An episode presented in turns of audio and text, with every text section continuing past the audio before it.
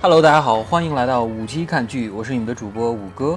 我是老四，真的是非常久没有见。今天我们要录的是一个最近在国内上映的一部电影，上映有一段时间了吧？有了，我是上一周去看的。呃，十二月十三号啊，还好没有过一个月。是十二月十三号在中国上映的这部由陈思诚监制的《误杀》，然后执导的是叫柯文丽，不太清楚这个导演啊。但是他这个陈思诚还是名头挺大的，然后由肖央、谭卓、陈冲主演的这部电影，然后这部电影大家都知道，它是其实是一个翻拍的电影，翻拍自印度的一个电影叫做《误杀瞒天记》。然后我我没有看这部电影啊，我怕影响我自己，我怕影响自己看电影的感觉，然后我就到现在也没有看这个原原著，我想比较公正的去评价这部电影嘛，所以说呃，我现在就只看了这个《误杀》。但是听说看了的人说特别像，但是这种事我觉得能理解，既然是翻拍嘛，肯定剧情会比较像。那也没什么，你如果如果不像的话，又有人吐槽了，反正都是这样。对对对，听说唯一的区别就是大结局不太一样，然后因为中国特色嘛，坏人就是犯了错误的人是不能逃脱法律的制裁的，所以说最后肖央肯定还是要自首。嗯，其他的基本上是一样的。这部片子我看完以后。觉得还很不错，因为就是在年底的这几部片，其实比我们之前看的那些国产片要好很多。呃，误杀这部电影呢，我觉得我我就先咱们就今天说好了，先不聊原著啊，就单说这部电影，我觉得它的结构特别的好，整体的节奏也很好。哎，我想问一下，原著是它有一本书，还是指它原来的电影？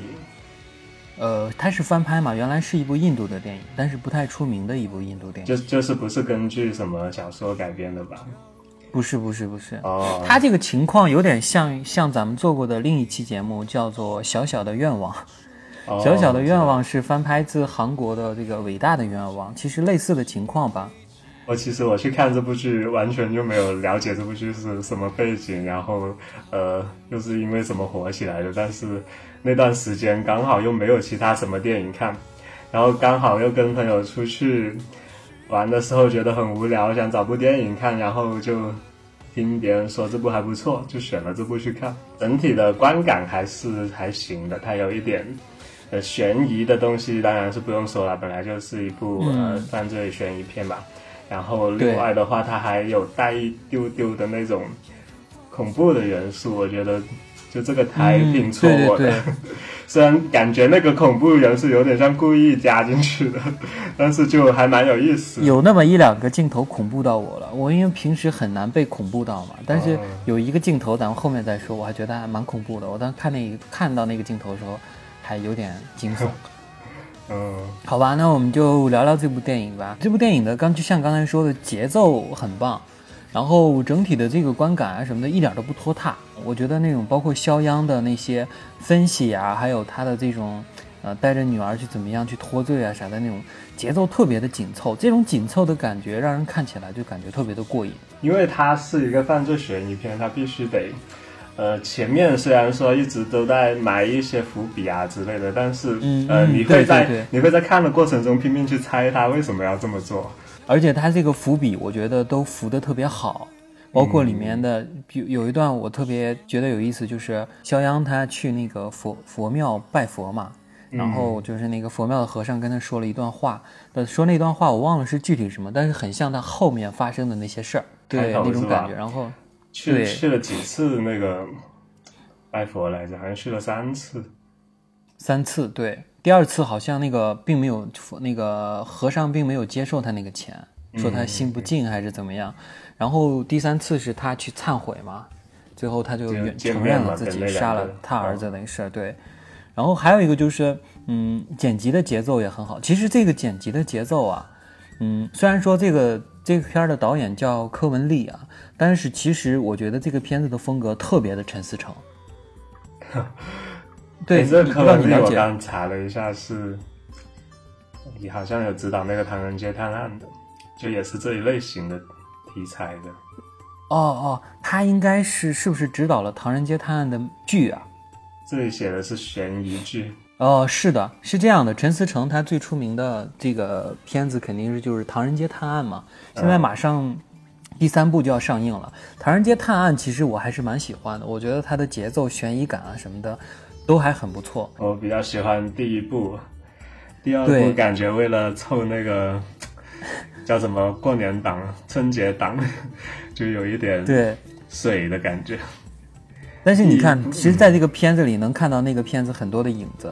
首先，他那个就是《唐人街探案二》的第二部的那个反派是那个谁，肖央演的嘛。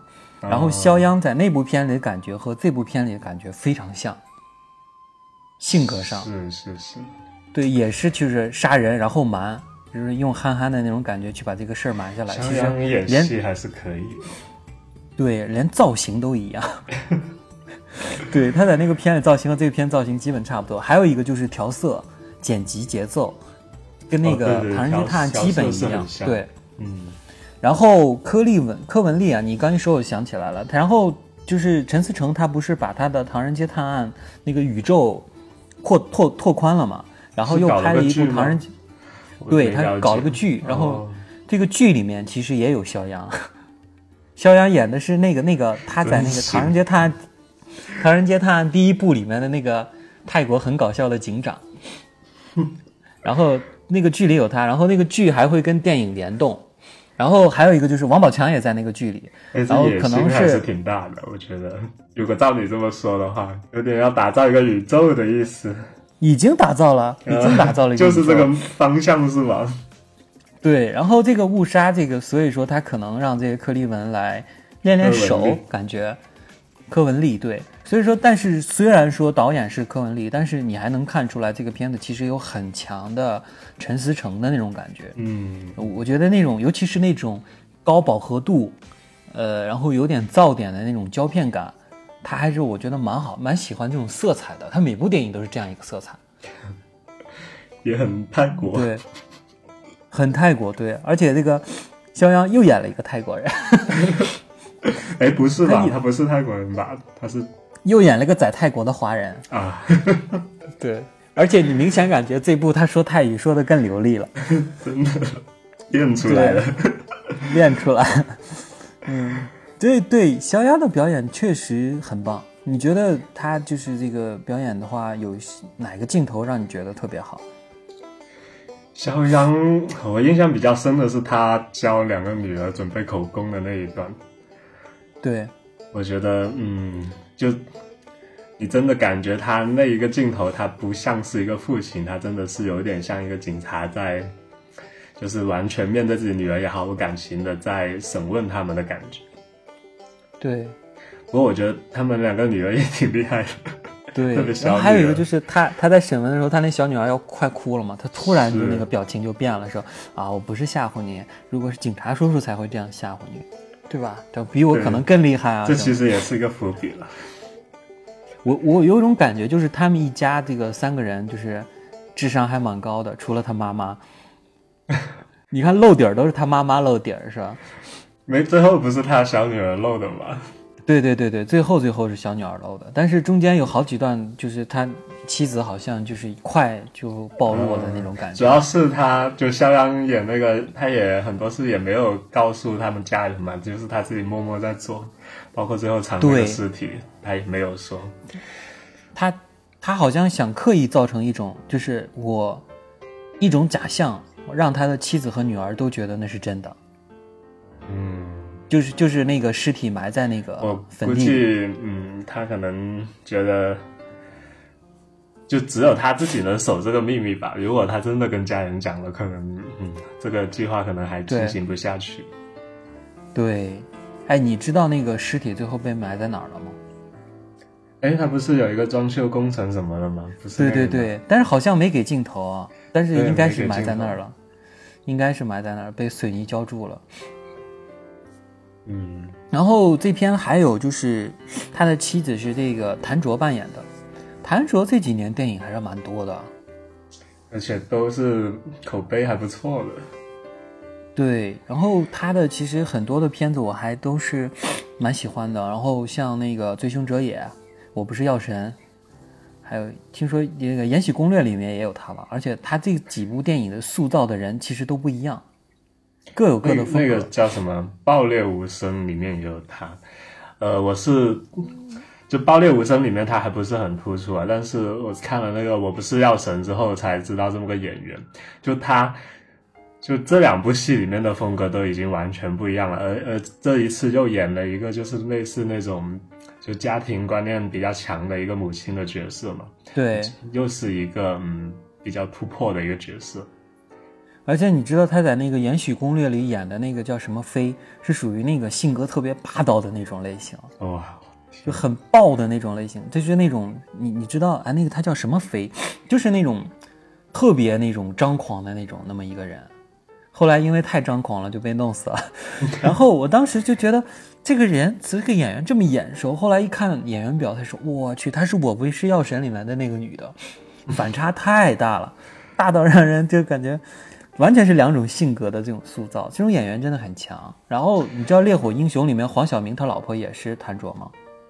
哦，那个也是他。对，也是他。哎，讲道理，我觉得就谭卓这个演员。就是一眼看上去没什么特特点，就让人记不住的那种。但是呢，对，他就塑造的每个角色都很成功。对，就是传统的那种演什么像什么嘛。啊，就是对。然后还有一个就是反派陈冲，陈冲我觉得也演得很好，就很有那个气势。比如说他当警察局局长的时候，很有那个警察局局长的气势，因为这个片子其实一开始就是以陈冲来引出这个电影，然后就是一个他破案的过程嘛，然后他很轻易的就把这个案子破掉了，然后刚开始有很多这种人物的电影塑造，给他立人物嘛，对，然后和肖央的这种就是幻想啊，就是他幻想自己如果进监狱了该怎么逃走的这么一个过程穿插的一个剪辑，我觉得还蛮有意思的。然后其实很多穿插剪辑，比如说肖央去看那个泰拳，然后和他妻子和女儿去跟那个，就是这个富二代去，就是怎么说，就是打呀还是什么的，两边交叉起来，然后通过肖央的一些口来解释他泰拳的镜头跟他们两个就反抗那个他们儿子的那个场景嘛，就是一拳就那边又又一拳，然后这边一脚那边又一脚。对，然后那个泰拳里面那个人倒了，然后那个官二代也倒了嘛。嗯。然后他当时，当时其实那个官二代是并没有死，对。但是他他妻子和女儿不懂啊，然后因为可能就是肖靠着肖央的嘴解释，他说他并没有晕倒，他是那个舌头卡住嗓子，所以感觉像是晕过去了。然后这样容易憋死啊，怎么？对他其实前面就暗示了没有死的。对，然后他最后忏悔的时候，不是说挺对不起他那个叫什么素茶，就是他那个儿子嘛。其实就是因为他最后死的还挺痛苦的，因为他最后那个棺材翻起来的时候，上面不是有很多那种血痕嘛、抓痕嘛，就说明是就在里面捂死的，所以是死的挺惨的。确实，呃，那段也是我觉得这个电影唯一一个比较惊悚的一个镜头，就是他把那个棺材盖打开的时候。他还是那个那个那个那个人，他是瞪着眼睛躺在那里，嗯，然后天那个是开头那里吧？你说的是开头吗？最后，最后就是最就是这个所有的悬念揭晓以后，就是说就是在揭晓的为什么那个里头没有那个尸体的时候，有一个回忆的镜头，就是肖央打开那个棺材盖，哦，你就看那个对，看那个富二代躺在里面，这段还挺那什么。他其实就最后那就你说的这里跟开头他编的那一个故事，其实也是对应起来的。呃，对，他有对应，然后这种对应非常非常的多。对呀，包括他看泰拳的时候去取取钱啊什么的，剧本很扎实，很扎实，是一个很棒的剧本。对我很喜欢这样这样类型的电影，即使你不去讲一个什么太太深刻的主题，或者是呃什么的，其实都不重要。你哪怕讲一个很小很小的故事。然后，但是只要它精彩就行，就别人看得进去嘛，起码会跟着你的剧情走。节奏好，然后而且几个人的演技也都不错。对，陈冲表现也很好，金融警察。因为，哎，插一句题外话，就是一下我就想起来另外一个事儿，就是你之前咱们在群里的时候，我说到了最近我在看那个《演员请就位》嘛，嗯，里面最后最后赵薇执导的那部微电影，大概是二十多分钟，二十四、二十三十分钟左右的一部小电影。那部片子真的是太棒了。嗯那部片子是我今年看，如果它算成是一部电影的话，它几乎可以成为我今年看过电影里面排行前至少前三位之内。国产电影哦，整体的电影的节奏、调色、剪辑，呃，演员的表演都好到不行。但那个节就是目就是后来火的反而是郭敬明导的那个，在网上的嗯反响比较好一点。哎，不不怎么样，那部片子不怎么样，那片很一般，因为主要是演员也演的一般。郭敬明的，就是那里面郭敬明执导的片，我大概我都我我就是很客观的在看待，我不对他没有偏见。但是他执导的那几部片子，我大概看到五分钟之内，不是说我我不看了，是我看不下去了，我就关了。入不了戏。对，入不了戏。然后他指导的能力真的很差，然后他选的那个演员呀也很差。嗯，然后这部片子里，我觉得演技最好的两个人，像尤其是王森，王森最后演一个这个傻子嘛，但是那个傻子吧，又有点思想的傻子，他不是像其他人演那种啊就真的纯傻子，傻不拉几的。像比如说那个傻子，他是应该是他有点行动的傻子吧，并思想上对是懂。他，他是生活不能自理，并不是说什么都不懂。他知道他弟弟在照顾他，什么什么怎么怎么样。然后有一段我真的哇，就把我触动到了，我觉得表演太好了。就是他带着他哥哥去过生日，然后他其实是想把他哥哥抛弃嘛。然后他哥哥就在那说，他就两个人就在过生日的时候，他哥哥突然跟他说，他说你是不是想把我扔了？嗯，然后他弟弟一下就愣住了，然后他哥一下觉得自己是不是好像说错话了，说骗你的这种，哦，然后你找不到我怎么办？但他其实心里明白，你知道吧？啊，那种感觉。嗯然后他就真的把他哥扔了，扔了以后，那个王森当时就回头嘛，回头就找不着他弟弟了，然后他就四处找，还挺着急的。然后他就一摸兜，摸出一沓钱，他就心里明白他弟弟把他扔了，啊，就那种。特别伤心，但是又无助那种感觉。哇，那个片子演的真的是太棒了，包括那个片子一个小小的片子，最后居然有反转，就是最后他回到了他女朋友那儿，然后跟他女朋友说，嗯，他说你哥呢？我说扔了，他因为他女朋友不太想跟他哥一起生活嘛，然后他说真的扔了，他说真的扔了，他说你给我拿饭，然后一下就是那种他以前是比较懦弱，一下就变得很强硬那种，然后他那个女朋友就给他拿出饭，嗯，然后他当时这个电影最后的反转就是你再拿个筷子啊。嗯，他说：“你再拿个筷子啊，两个人啊。”然后他哥从后面走了出来，就是他最后还是心疼了，又把他哥带了回来。那个就是后面是一个反转，哇！就整个这个片子真的好到不行。你知道我为什么说对人没有偏见？我对什么陈凯歌啊，什么什么这些人都没有偏见，就是我只针对他们这个作品。以前赵薇其实我并不是很喜欢她，真真的没什么作品，除了《还珠格格》还有《情深深雨蒙蒙》，她有什么作品？就在电影方面来说，我觉得她没有什么太优秀的作品，但是她的指导能力一下就把我打动了。不不不关偏，但是你看像什么陈凯歌，就是混子，你知道吗？这他已经就是廉颇老矣呢。就是在那个节目上，就好多就是拍他自己的剧本，他自己剧本，我觉得真的是他根本就不会写剧本，他还偏偏要自己写剧本。反正就是这样的。我觉得其实现在的这个社会啊，嗯，如果你真的是导不出什么东西，我觉得其实就退休。对呀、就是他像他那么大的年纪就退就经典的，起码还可以挣一下你的名头，是吧？对对对，你现在你看，真的是就感觉就是陈凯歌指导能力很差，加上《我和我的祖国》里面，你看什么玩意儿，对吧？就就不说了。然后，但是你看，像赵薇，嗯，八零后的导演，嗯七嗯七零末八零初的这种这一批的导演，包括陈思诚也是这么一个年纪，他们其实正是应该是，就是还是挺有想法的。我觉得他们导的该对就该有的点该进入主流的一个导演，对。就三正是该或者什么什么剧情啊，那些点都有。然后另外的话，他们还比较符合那个市场的规律，就是就大家都喜欢看，现在的人都喜欢看这这一类型的，就节奏快一点啊，或者紧凑一点啊，就就比较能入戏的。就现在的人都没没太大的耐心去看一些呃剧情片之类的。对，而且一部电影的节奏真的很重要，是非常非常的重要。然后你电影故事要讲完，你不要讲一半，要合环，然后有点小悬念就更好了。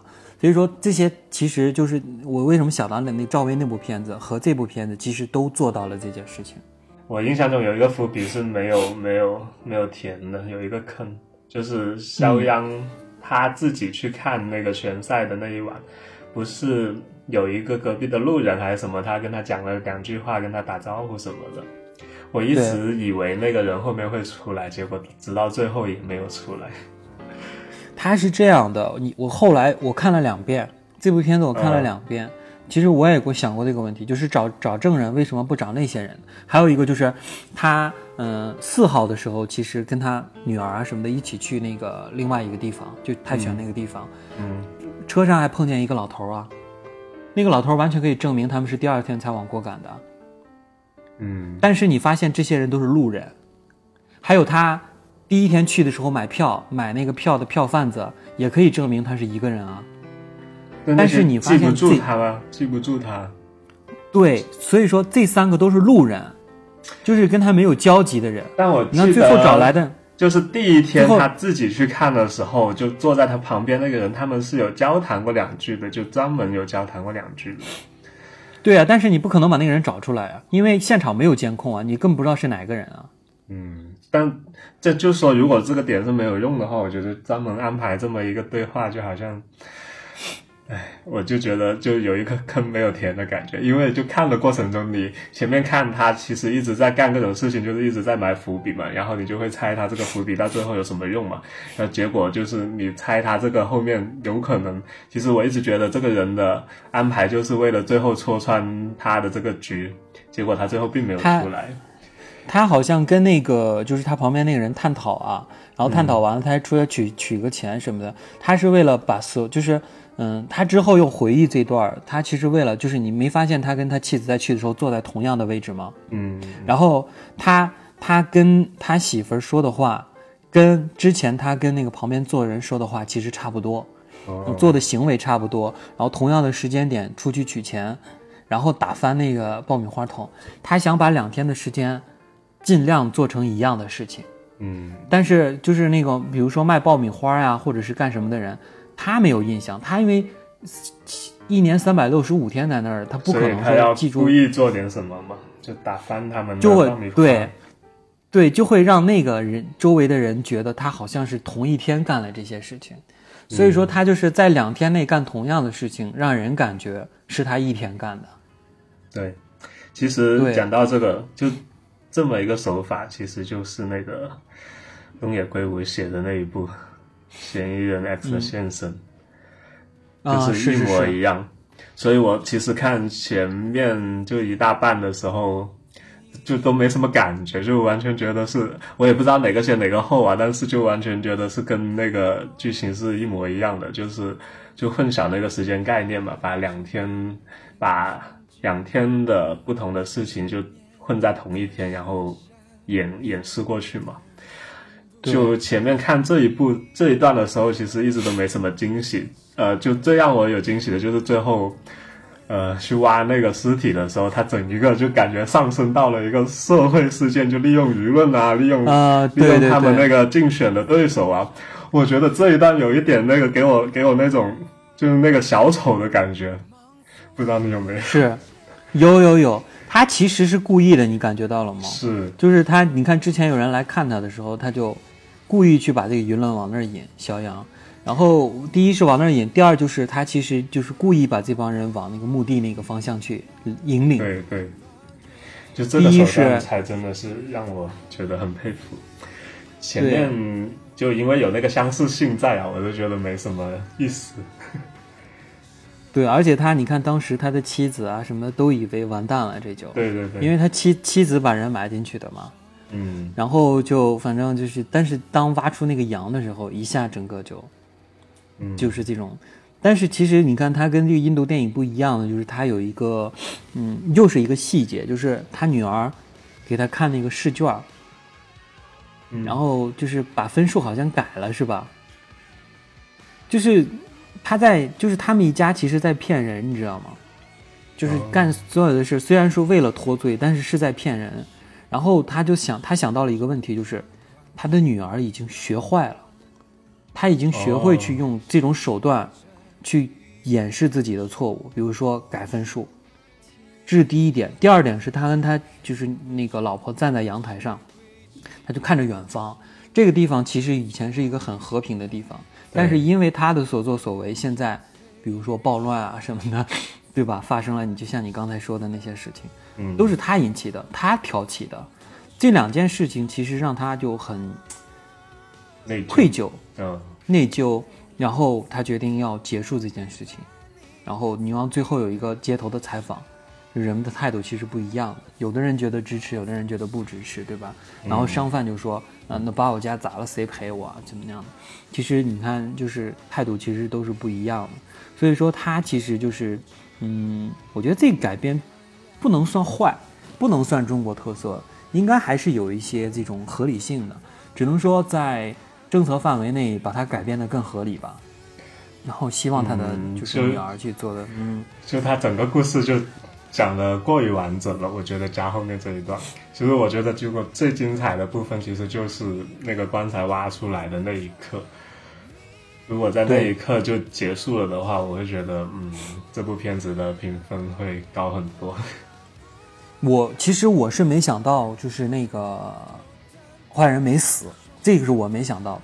我想到了他把尸体挪走了，就是在挖的那一刻我就知道他挪走了，就是我猜猜到了他是挪走了，但是我没猜到那个没死，就是他看到那个，也就是翻出来的时候，就看到那个棺材盖有血迹的时候才能猜到。他前面也一直好像也没给伏笔。对，然后那一刻其实对他的内心打击也挺大的，就是他其实是以为是就是那个什么是掩盖罪行，其实他们是间接害死了一个人。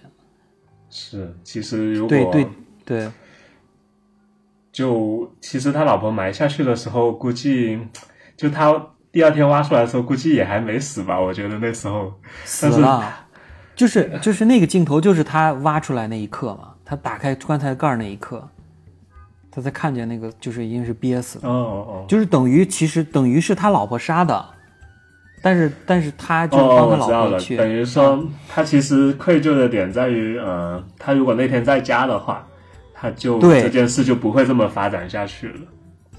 就是因为他不在家，所以呃导致他们家也陷入这么个情况，然后为了去呃拯救他们的家人，他也只能顺着这么个情况去，就是死了就往后面去布这些局什么的。对，就是说人其实不是他杀的，因为最后他先认罪了嘛，他先认罪，他想让他的老婆和女儿就是过得好一点嘛，但是他老婆又认是杀人，嗯然后就好像把肖央给放了是吧？呃就是看那个感觉，感觉好像是舆论想给他判无罪还是怎么样？最后有这么个嗯，就那些新闻还是采访什么的，对是要放了他还是怎样的？对对对对对，所以说这个电影，我觉得，嗯，我自己反正是我觉得，嗯，总体节奏什么的都是还是挺不错的。然后还有一个亮点就是，嗯，里面其实没有什么拍大牌的，就所谓的一线的那种演员。哎，对对，就是说你看演员阵容，呃，就谭卓吧，可能是一个比较惊喜的点。就其他我如果看这么个阵容，我如果不知道这部片是就当时就听那些口碑还不错的话，我可能也不会去看的。而且肖央也是通过这部片证明了他还是有演技的嘛。哎，是真的可以。，对以以前你怎么说肖央，你也不会想到说是有演技什么的，想到的都是别的东西，小苹果啊什么的，对吧？对，不过人家在《唐人街探案》也已经算是比较有演技了，只是怎么说，是个反派的主角就不太入人心吧。对，但是这个反正不如这个这个片子的影响那么大。对，嗯，因为嗯那一部有其他的流量主角 对啊，还有王宝强啊什么的，嗯就把他其实就显压不出来他。下去了。对，但是这部片绝对是显出来他一个人，还有陈冲。嗯，陈冲其实，嗯，怎么说，算是个实力派演员吧，但是呃就是也不会有很多人专门冲着他去看哪一部戏或者怎样的。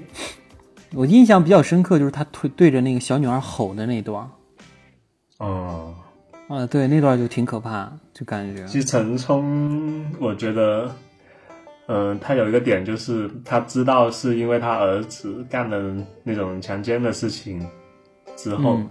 他不是有一个，呃，自己一个人走进他自己办公室，就是那个表情的变化，又有点生气，然后又有点想哭或者怎样的那个表情，我觉得是就整部戏他演的最好的一个镜头。对，而且他有反差嘛，他在警嗯察局里就是那种特别有威严的那种，可是他面对自己儿子的时候就特别溺爱，他儿子，对。对，完全没有任何的严厉的感觉。然后还有个镜头就是也是印象很深的，就是两位妈妈对峙的那个镜头，哇，我觉得那一个镜头真的鸡皮疙瘩都起来了。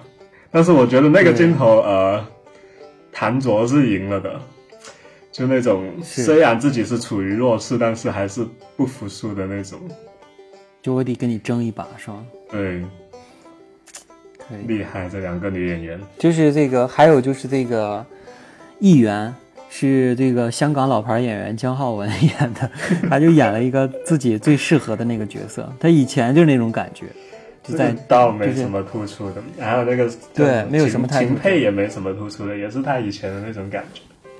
对他其实算只能算是客串嘛，嗯，这种两个两个香港演员这两个很客串，很适合这个角色，就是没什么亮点。就演他们最擅长的那个角色嘛。嗯嗯嗯，你知道姜浩文在 TVB 里经常演议员吗？我知道。对啊，就是就是对对，就没什么好说的。但是因为你知道，为现在规定就是中国的这个无论电视剧还是电影，必须得有香港演员。哇，什么还有这样一个规定吗？有有有什么时候出来的？没有出来就是不成文的规定。哎呀，以前是必须有台，以前必须有台湾和香港，现在好像台湾的没有那么严格了，就是哦但是香港的一定要有。对，所以你几乎在每部电影都能看到香港演员。你仔细你仔细想，哎，其实这个也对，挺好的。就就表现团结嘛，对，对这个就不说了，嗯 对，那就是夸了半天，你觉得这部片子有什么不太好的地方？相对来说，不太好的地方，其实一个是我刚才讲的那个点嘛，就是我觉得那个伏笔，嗯其实是我就看着过程中一直在想的一个地方。然后另外一个，不太好的地方，我觉得他其实想表达的东西有点多。一个是他又想体现这是一个犯罪题材的电影，就是这种线索啊什么的，呃，就埋得很好嘛，就前后的逻辑很就很完整。然后另外一个他又想表现一个亲情的一个观念，就是他们一家人啊，就互相关爱啊，就是老爸老妈也很关心你、啊，对对对对对，然后还有陈，包括陈冲那边也是，呃，这是第二个点。然后还有一个点就是，呃，社会舆论的这个点，感觉他也是很想表达。就我觉得，就到最后这些东西才挤在一起，就有一点，呃，让人接受不来了。特别是，嗯。最后，最后就加多的那一段了，就是整一个案件结束后的那一段，嗯，社会舆论呃忏悔啊，包括忏悔，包括社社会舆论是就怎么维护这家人啊，怎么去批判那些什么贪污啊什么的那些达官贵人啊之类的，就这一段，就让我觉得就都挤在后面，就突然就要表达这些东西出来，就我觉得有点让人接受不来，对，就强而且行上他其价值的实你你。发现一件事情没？就是陈思诚，我觉得他很聪明的一点就是他把背景设定在了泰国，就是你怎么样去没有明确这个国家是泰国，没有明确是吧？但是大家都看出来是泰是泰国的背景嘛，泰国，对。对，然后它的地名也是泰国嘛，然后那个嗯，就是你怎么说，你你无论去怎么黑这个警察系统啊，或者是，怎么怎么样，这个你可以随便黑。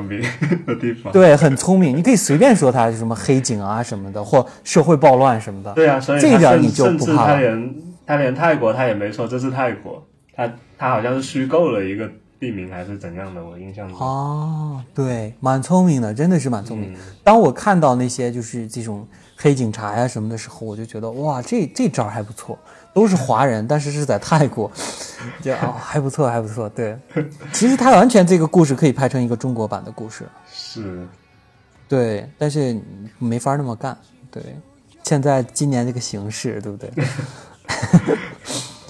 我说一个我觉得不太好的地方啊，嗯就是我感觉这片儿，咱们像刚才咱们说了，每个人演的都很好，包括像焦浩文演这个议员和这个嗯不过我觉得叫什么来着？啊，秦沛秦沛演的这个宋恩，然后但是我觉得他的那个大女儿啊对，就小的几个演的一般般，嗯演的很一哦般，因小为那个大女儿大女儿确实小女儿不错，对，大女儿非常，她基本上算是这个片子最核心的一个人物，因为所有的事情都围绕着她展开嘛。然后我甚至觉得那个富二代都迷奸她都有点不合理，因为你看他们那个聚会的夏令营，多少漂亮姑娘，为什么要选个她呢？又胖又不是很好看的那个感觉，对不对？就是我就就说服力不是那么那么大，然后他演的又很僵，然后一口台湾的口音，应该是个台湾演员吧，因为他说话是台湾口音，我就跟这些人就感觉有反差，反差特别大的感觉，因为你看像下，她是陈冲的亲生女儿，陈冲的亲生女儿，对，好吧，好吧，口音怎么口音怎么偏到偏成那样？对，关系户可能在美是吧？国长大的吧，关系户是吧？嗯，对，那那那就能理解了，就是他这个人跟其他人就感觉不在一个次元的感觉，你有这种感觉吗？差了一个等级。妹妹的演技都比他好，我一开始，呃，我好像有听谁说过是哪个女儿是陈冲的女儿来的，我一开始以为是小女儿，因为毕竟那一段对着她这么吼都不怯场，对，因为我没想到但其大女儿实是这个。对，长得也不好看，然后演技也不行，反正我就觉得这段我还让我挺挺跳脱，我觉得这是 这片子几乎是唯一的败笔。嗯，我如果是把这个女儿换成这个张子枫，对，觉得这片儿就绝对爆了。而且你看，他之前也是跟那个陈思诚合作，也是跟那个肖央他们合作，我觉得这片儿就绝对哇没问题了，还可以再往开走一走。而且张子枫最近还是蛮火的，我感觉。是是，然后跟那个女儿的气质也很符。哎，还真是。对，我觉得那会儿就很想把他这个女儿换成张子枫。其实真的就大家都有演技的时候，你这样出来这么一个人就很突出。很突出，对我觉得就包括富二代都演的挺好的。对，富二代也挺好。然后，而且他比如说你像那种，呃，迷惘，对吧？你被强奸以后的那种迷惘，还有你这个再碰见的那种恐惧，这些其实这种其实他的这个角色经历了这些事情，其实蛮有反差的。就包括他妈他爸帮他掩盖罪行，他应该是一个很有反差的一个人。可是你看他每一场演的都差不多，性格没有变化。之前也是那个样子，之后还是那个样子。物就奇奇怪怪的，一开始又感觉是很反叛呐、什么之类的，对，然后到后面又怎么说，又又没看出来，就犯了这么一件事，也没看出来有多怂，对，感觉就是也也最后结束了也对他没什么挺坏影响的一个人的感觉，看起来就是就很擅长做这种骗人的事情。对，哎，反正这是我觉得这是这个片子的不太好的一个地方。嗯，反正但是也也也也掩盖不了他的这个优秀吧。反正，因为就是肖央，对肖央和谭卓的表演还是很让人信服的。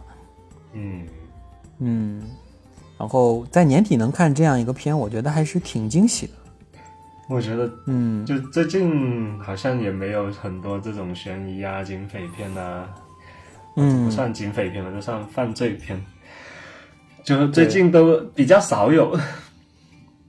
嗯，我觉得不出意外的话，我们这期节目应该是二零一九年最后一期节目了。哇，是我没几天了，对，不出意外的话，应该是最看你能不后一期节目，能赶着这几天剪出来。应该是没问题。然后我想说一下，就是今年今年的电影其实挺挺萧条，然后但是在年底这几部电影我其实全看了，像我前两天密集的看了像《叶问》《误杀》，还有那个那部叫那个《叶问》好看吗？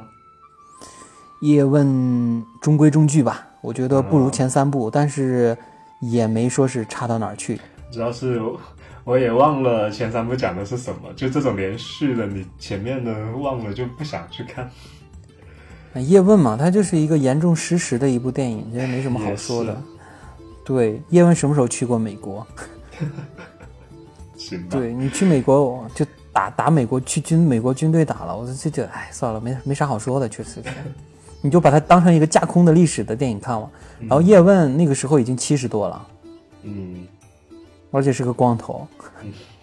行吧。对，就就没有符合的，这个没什么好说，你就把它不要把它当叶问，当成一部爽片看就好了。就就另外当成另一部电影。对，看就好。然后还有这个胡歌的那部，哦，那部我没看，但是好像最近已经下了，就很多都没有了。嗯，还不错吧，是我喜欢的类型，我感觉，但是。嗯，是那种特别的一个小故事反映一种什么东西的吧？对，可能很多人不太爱看这种类型，就是这种他不怪说是胡歌不带票房啊，或者是这种片就是，嗯、对它本身就不是一，它本身就不是一个爆款的东西。对，所以说我其实还是挺可惜的，因为你看胡歌也是难得这么多年爆发一场，嗯，然后就反正就是还。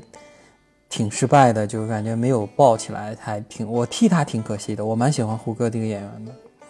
还有一个就是这个，嗯，半个喜剧，半个喜剧我和七姐已经聊过了嘛，在这里就不展开了。我也看了。然后，对，还有这个只有云，只有云知道你也看了对吧？哎，对我看了。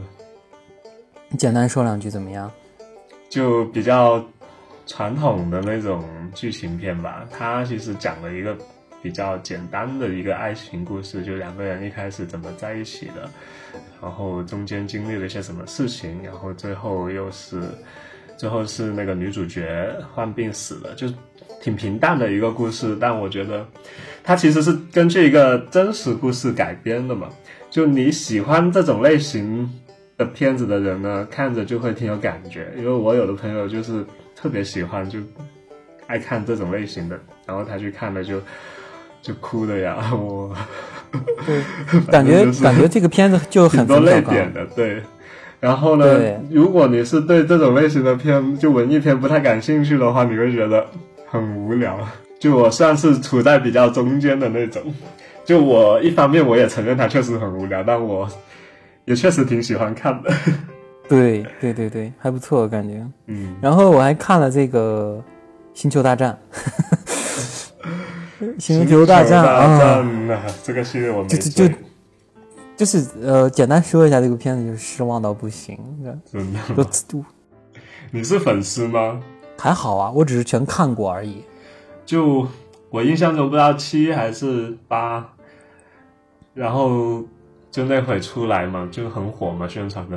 然后因为我前面都没看，嗯、我就专门就那时候没事干就去看了那一部。我真的是 中间睡了快有一个小时，然后我就对这个系列很无感。就是国内的人其实就不太吃《星球大战》这个 IP。哦，他他其实就没什么特别振奋的，我觉得。不是，他主要是前几部就没在中国上过。哦。然后比如说，你看我们真的就是开始看电影的时候，电影开始火起来的时候，大家都开始看电影的时候。那个时候你再去翻看《星球大战》的那几最早那几部的话，就觉得特别拙劣。但是你知道那个电影在，如果你在八几年去看那部电影就很激动。但是问题是我们不是八几年的人啊。可能现在都比较吃情怀多一点吧，这个系列。对，我不是我们的情怀，只能说，就是你再去看那个没不激动，你知道吧？不激动，没有情怀，你就带不进去这个 IP。不像你漫威的东西，你是一部就是漫威了。对，不像漫威，你是一步步看过来的，你就那什么。而且漫威时间其实很短，它这么多部电影，其实十年内拍完了嘛。主要是它每一部都是爆款，它的宇宙太庞大了，嗯。就只能说《星球大战》在中国生不逢时，然后勉强有一些我们这种全看过的人，所有的星战系列的电影、美剧全部都看过的人，嗯、然后就看完这部，我感觉他连这点人都要失去了。你这情怀也不吃香了。对一部好莱坞大片，现在还没有过亿，你说是个什么概念还不如叶问呢。对，哎，反正今年就是这么轰轰烈烈的结束了。其实还挺挺多电影的，这么一说，今年就国产片还是挺厉害。今年对，还不错，蛮多的。咱们今天做了五十期节目，啊，好吧，反正今年就这么结束了。然后五期看剧，其实也蛮感谢各位关注的朋友。现在目前好像是我看了一下是八百八十个，接近九百个。感谢然后也没有新朋友、老朋友，然后虽然粉丝不是很多吧，因为某些客观原因我们被限制粉丝了嘛。然后，但是我还是很感谢这一年来听我们节目的朋友。这部电影七姐也不在，然后我和老四就是，嗯，很顺利的，终于结束了我们今年的这个旅程。是的，很快下周就见面了，只是下周就是二零二零年了。然后希望就是新的一年，提前给大家拜个早年吧，祝大家新年快乐。新年快乐！新年快乐！然后希望大家在新的一年能够大展宏图，轰轰烈烈再过更精彩的一年。对然后我们今天就这么愉快的收官了，鼓掌。啪啪啪！然后大家也请大家踊跃的关注我们的节目，然后在二零二零年我们会出很多更精彩的节目。希望能遇到更多的朋友，对，然后可以就是踊跃的跟我们加入讨论。对对对，对，加入说不定就是哪一期的嘉宾了。对，然后今年嘛，第一年是不是咱们也不有什么太大的奢望？然后希望明年年底，二零二零年底的时候，我们能够叫叫齐一大帮朋友开个年会什么的，对吧线下聚会，线下聚会。对对对，好，那就今天的节目就这样吧。然后祝大家二零一九年过得愉快，也祝大家二零二零年新年快乐。那么我们就这样吧，下次再见，拜拜。明年再见，拜拜。现在我剑往偏锋走一线，见血封喉，践踏了对手才扒皮吃肉。暂且不深究，不代表要忍受。无何的污垢向我迎风走。虽说评价冰箱不用让你必须制冷，但你是瞎子却还硬要指路佯装圣人。我对舞台真诚，面对评价中肯，看着小城市的大人物真稳。那收起你的无知，你的碎碎念。我更累的旋律循环白听不会演。我的风格随着我每天的心情变，想唱 verse 还是 hook，难道还用你来选？提高你的审美，再评价谁人美。两个词的一半还没理解就耍贫嘴，懒得说太隐晦，分清类别品味。既然你爱抨击，就得接受我的诋毁。说一千道一万，唱到这儿已是我底线。一个二个都有主见，那就干脆独穷匕现。凶悍的狐狸给足了笑脸，踢翻规矩，再来打碎成见。为人亲和自成一派，对你不算数。还没做好准备，就别轻易对我下注。突然父亲一通电话，把音乐停住。他说：第二，我劝你最好忍住。他是谁？哟，快看他是谁？他是今年热门偏爱点赞。Yeah, 对，You feel my pain, oh baby, feel my pain. 那些丑语烂笑，全部都闭上嘴。